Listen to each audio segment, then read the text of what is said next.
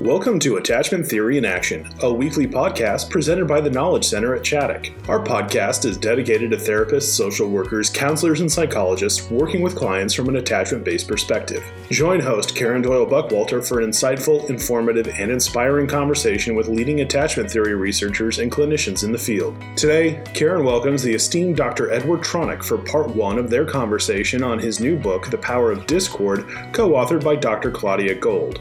Part 2 will be released on Tuesday, November 24th, and a two part conversation with Dr. Gold will follow on December 1st and 8th. Hello, everybody, and welcome back to the Attachment Theory in Action podcast. I'm Karen Doyle Buckwalter, your host, joining you from here at Chaddock. Well, today we have an interview with a very well known person in the field of attachment. I'm going to be talking with Dr. Ed Tronick. Many of you are familiar with his famous experiment paradigm called the still face paradigm. And I'm going to tell you a little bit more about him now. Dr. Tronick is a developmental and clinical psychologist.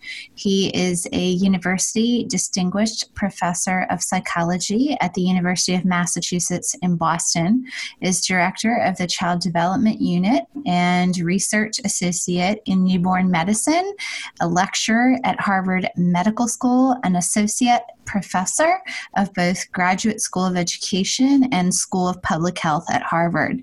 Wow, he is a busy guy.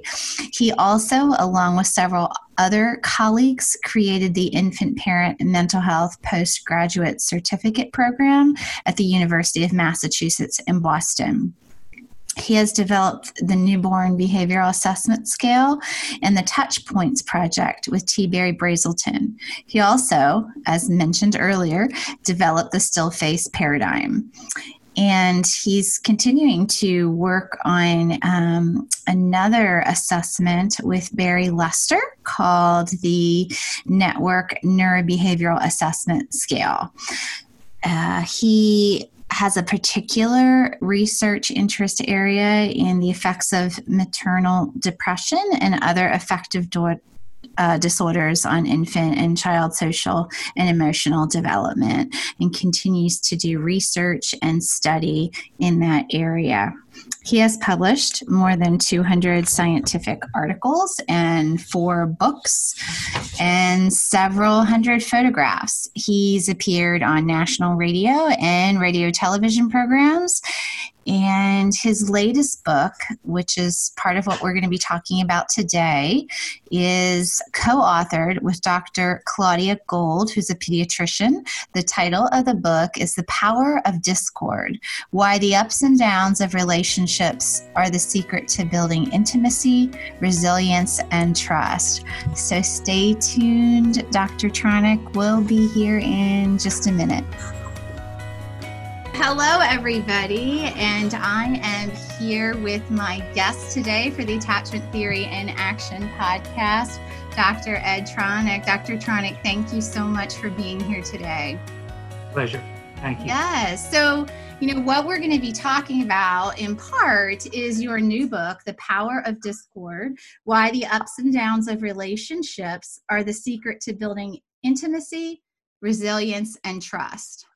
So, and it's, you know, we'll get into it further, but it's overall a really hopeful book and uh, really kind of got my wheels turning about how we think of um, relationships and resilience and all of that, which we'll get into. But um, I want to start out, of course, many of our listeners know that you're like the still face guy you know the guy that came up with that paradigm and and that has now gone viral on youtube. And i want to visit some of that in the introduction to your new book.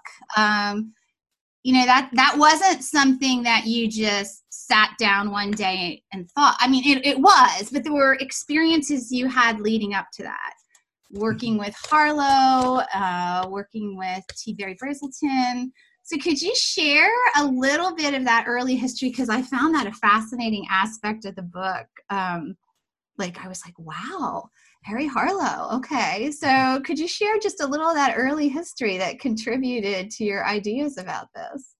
I'm I'm happy to. Um, I've been um, uncannily lucky um, to have had just wonderful experiences during my career, starting at the very beginning. So I was at the University of Wisconsin in Madison, which at that time was known as the uh, Dust Bowl of empiricism. It, it has changed some since then, uh, but it was very, very experimentally oriented. And I was interested at that time in perception, about how we literally see the world.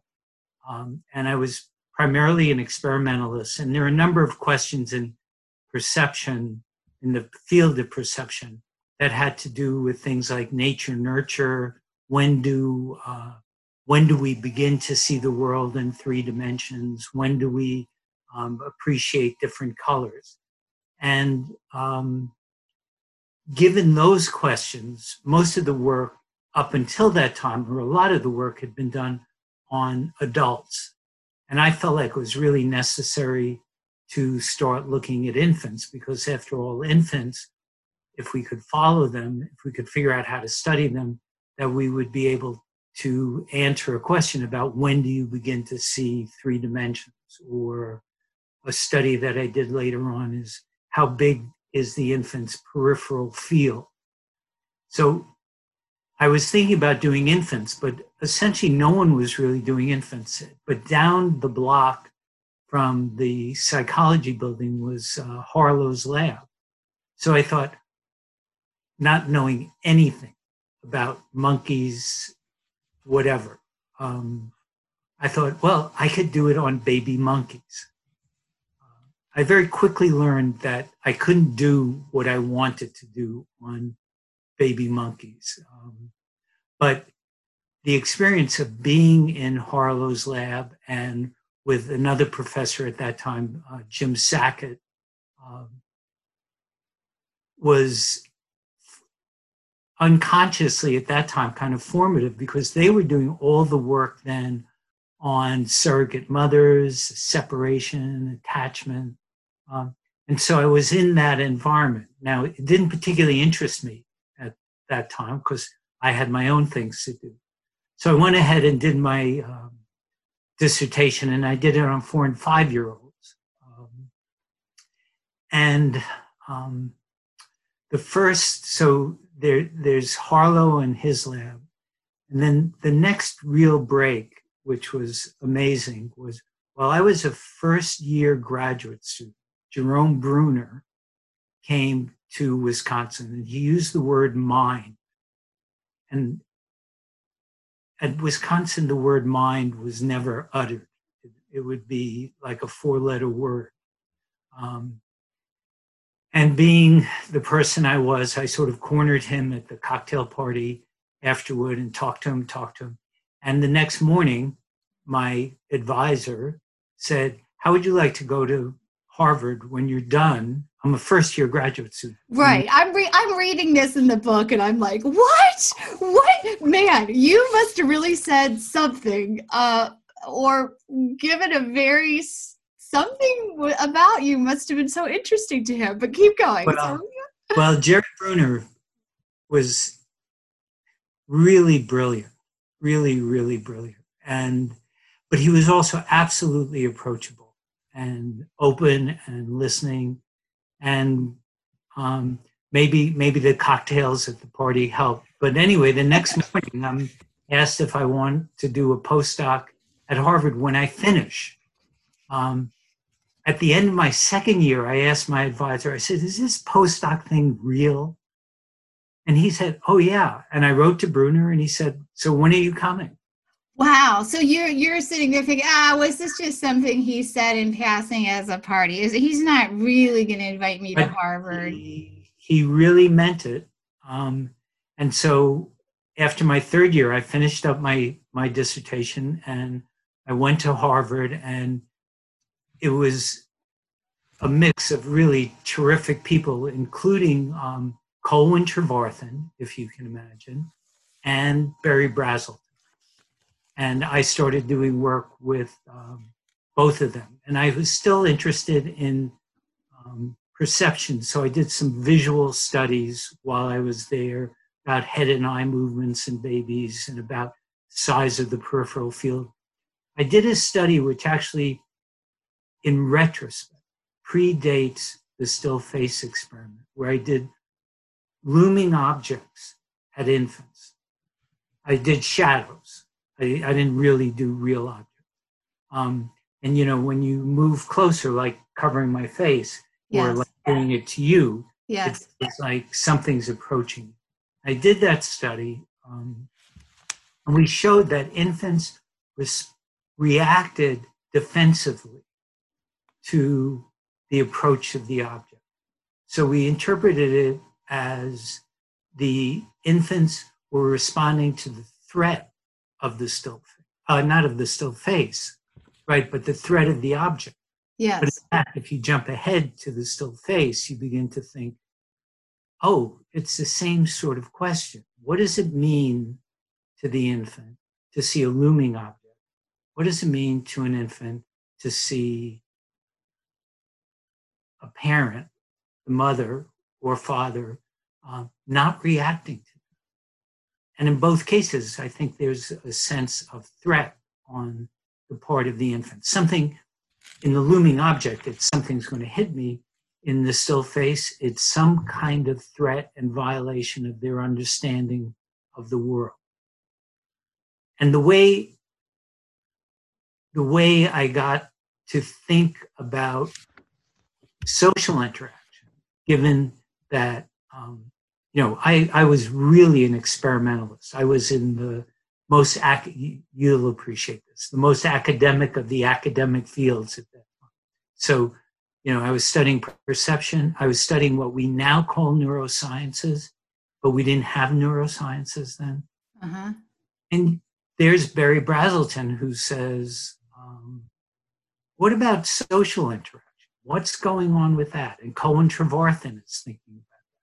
So I got involved in um, one of the landmark studies that Berry and Mary Main and Barbara Koslowski published. But Mary Main was then a graduate student um, in which he talked about reciprocity. And I helped him a lot with the coding and things like that. Um,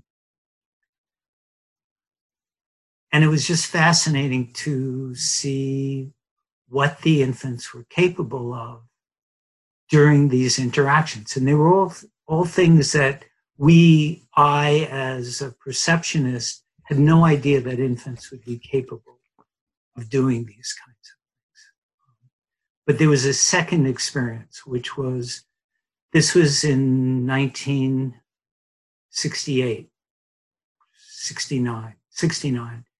So, you know, I'm a newly minted PhD in developmental psychology from Madison, Wisconsin. I think I know everything in the world. I know everything about development. and I go to work as part of sort of political activity um, at an infant daycare center in a community, um, uh, a housing project in Boston. And the center is an infant daycare center. So we have infants there as young as a month or two months, up to about two and a half, three years of age. And what became clear to me was I had no idea about how critical social engagement was to the infants and how they were functioning. Not everything was visual in the infants, that their relationships with the people in the center were critical. Um, not necessarily in terms of what we now talk about in terms of attachment, but just their interaction, what Berry Brazelton would talk about in terms of reciprocity and the back and forth of interactions. Uh, and those two experiences, I think, solidified um, what became, you know, all the work pretty much that I've ever done. Um, you know, I've done newborn behavior and neurobehavior because wanting to see what kinds of initial capacities infants have for social interaction. you have the NBAS, the newborn exam, um, looking at, you know, preterm infants and infants who've been exposed to drugs and how it disrupts their organization, but always continuing the studies with following them up in terms of social. Yes.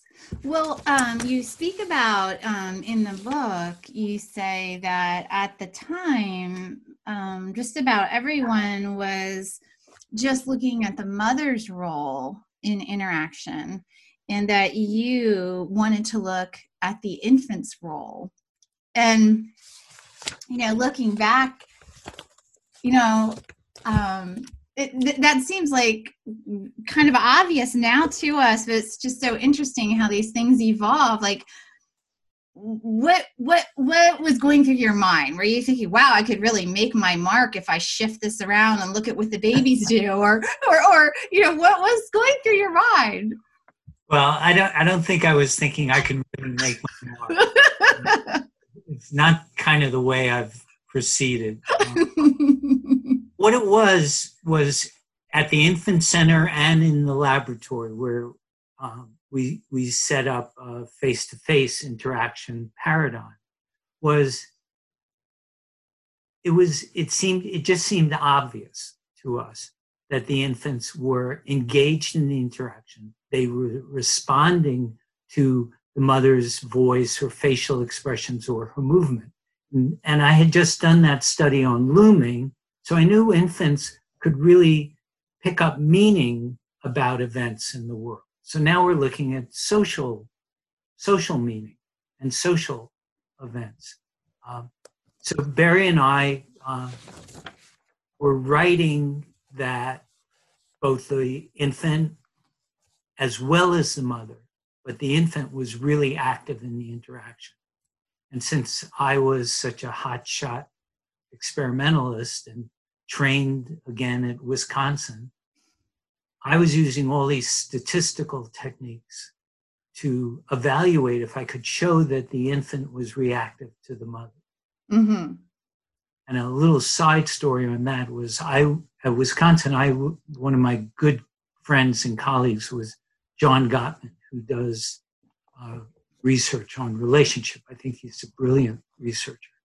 Um, I published a paper about interaction, and John, who had actually had a master's from MIT, read the paper, sent me a note, and said it had to be by mail. Um, send me a note saying, Ed, you did the analysis wrong. And I'm thinking, oh God. So he said, let's do it and we'll we'll republish it. And we and I had in fact done it and we did do it right and we republished it. And it spoke to this issue of the infant reacting to what the parent was doing. But i was trained as an experimentalist that the best way to find out something is to do an experiment on it like our random control what we talk about now so much the random control trials and I was just trying to figure out a way that I could show that the infant really was responding to what the mother did. Yes. And whenever it came to me at night or in the morning or in a dream, it just became obvious to me that all I had to do was to get the mother to stop doing what she was doing and to see if the infant reacted. Because the view at that time was that the infant was kind of watching, if the mother wasn't doing something that might be boring to the infant, but they wouldn't be reactive to it.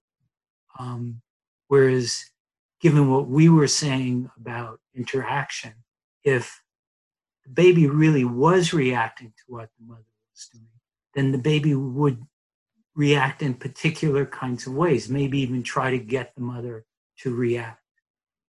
Um, and literally, the first baby we ever ran in the procedure showed the still face effect. It was astonishing. Uh, I mean, it was astonishing to me. This was a baby. I actually still know the names of the baby. And if people watch um, the Netflix Babies series, yes, I, I'm in that first episode, and that first baby is one of the black and white videos that gets shown in that series.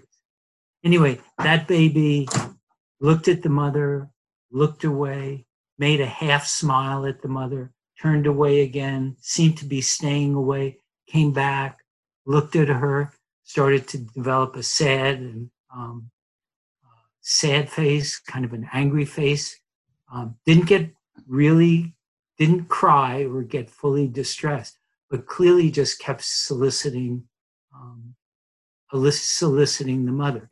And you know that's now viewed as um, what's called the signature of the signature behavior of the still face. Yes, and and many of our listeners, of course, are familiar with the still face. But you know, sometimes we have folks that that may not be, or or parents that haven't studied this in this way. So, could you share with listeners exactly what it was when you did the still face? Well, the the paradigm is um, really simple. Uh, we have uh, mother and face to face interaction. Um, sort of like what we're trying to do. Um, yes. And um, we had them play in the original studies. Uh, the mother's doing face-to-face play with the baby for three minutes, and you see very what we would see in the lab was very typical still face um, behavior. The uh, mother is you know, talking to the baby, doing infant infant kind of talk, the baby talk that we talk about. The baby's smiling, they're going back and forth. Um, some of the original babies were as young as five months, but some of them were like uh, four months of, of age. Um, and the baby and the mother get into, you know, what we talk about in terms of that dance metaphor. At least that's the way we talked about it at the time. And, you know, I revised that thinking quite a bit. But we we saw the dance, we saw the synchrony, the times mother and baby are together. When the mother, we then asked the mother to look away and then to look back at the infant and to hold a still or frozen face. And I can say this is a reaction that you see um, in babies all the time. In fact, my grandson age seven, or he was six at the time, with his one year old sister, did the still face and got a still face reaction. And the reaction is a typical one um, is that the baby very quickly, first couple, three, four seconds, notices that the mother is not reacting. So it may be in the middle of a baby smile, maybe when they're looking at the mother, but they look at the mother and their faces change and maybe they become one word would be they become quizzical where they become a little bit negative and they look at her and then they might smile at her but the smile is shorter is attenuated compared to their smiles when she's playing mm.